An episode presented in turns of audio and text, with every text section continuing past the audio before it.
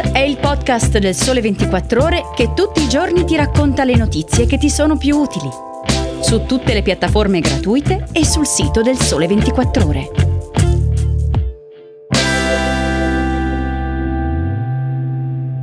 Ciao, bentornati all'ascolto di Start, sono Rosalba Reggio e oggi vi parlerò della vittoria di Lula da Silva, che diventa per la terza volta presidente del Brasile, del ritiro della Russia dall'accordo sul grano mediato da Turchia e ONU e del crollo delle vendite di auto elettriche in Italia. Cominciamo dal Brasile.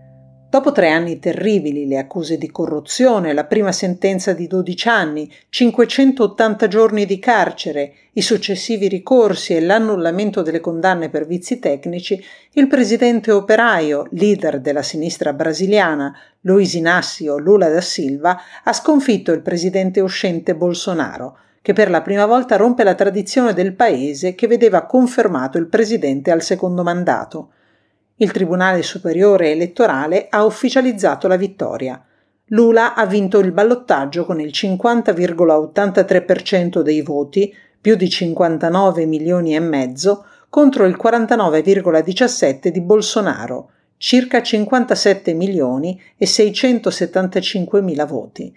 Insomma, con meno di 2 milioni di voti di differenza, Lula torna presidente del Brasile per la terza volta in un paese fortemente diviso in due, tra la destra e la sinistra. Una divisione che il nuovo presidente vuole superare, dichiarando che non esistono due Brasili, ma un unico popolo e un'unica nazione.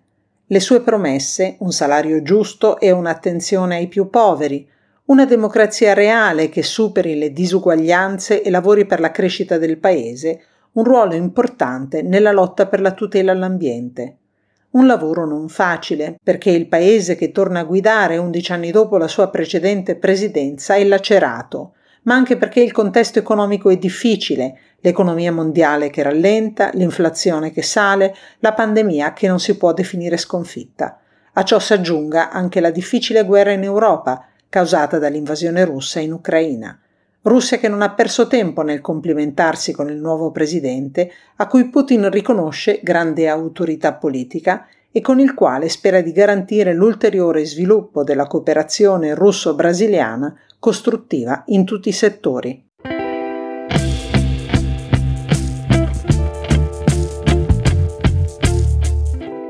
Andiamo adesso a un tema che è diventato tristemente noto a causa dell'invasione russa in Ucraina le esportazioni di grano dell'Ucraina, grande fornitore mondiale e fonte fondamentale per i paesi più poveri a rischio crisi alimentare, sono state ovviamente compromesse dal conflitto.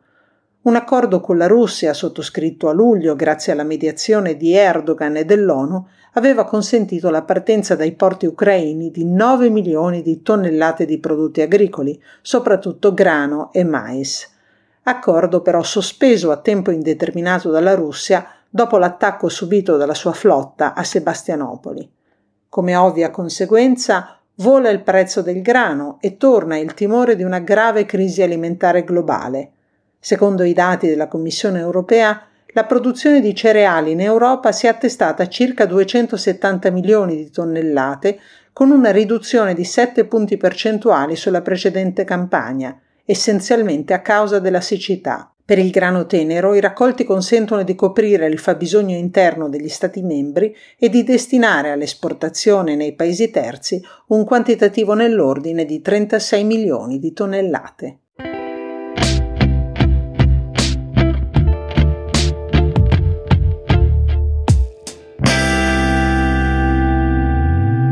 Andiamo adesso all'ultimo tema, una vera e propria rivoluzione trasformerà il mercato dell'auto nei prossimi anni.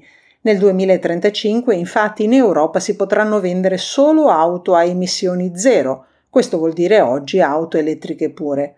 Ma se in Europa la vendita di auto elettriche cresce, come ben spiegano Antonio Larizzi e Gabriele Meoni su 24 in Italia si registra una forte contrazione. Questi i numeri. Nel primo semestre del 2022 le vendite di auto elettriche pure in Europa sono cresciute di quasi il 30%, mentre in Italia sono crollate del 17,6%. Il mese di settembre è andato ancora peggio, con una flessione del 40%. In sei mesi l'Italia ha immatricolato 25.000 auto elettriche pure, contro le 167.000 della Germania, le 115.000 della Gran Bretagna, le 93.000 della Francia e le 40.000 della Svezia ma anche in paesi più indietro di noi, come la Spagna, in cui le immatricolazioni sono state solo 14.000, il trend è comunque positivo, più 55%. Ma quali sono i motivi di questo stop? Certamente il cambio delle politiche di incentivo all'acquisto.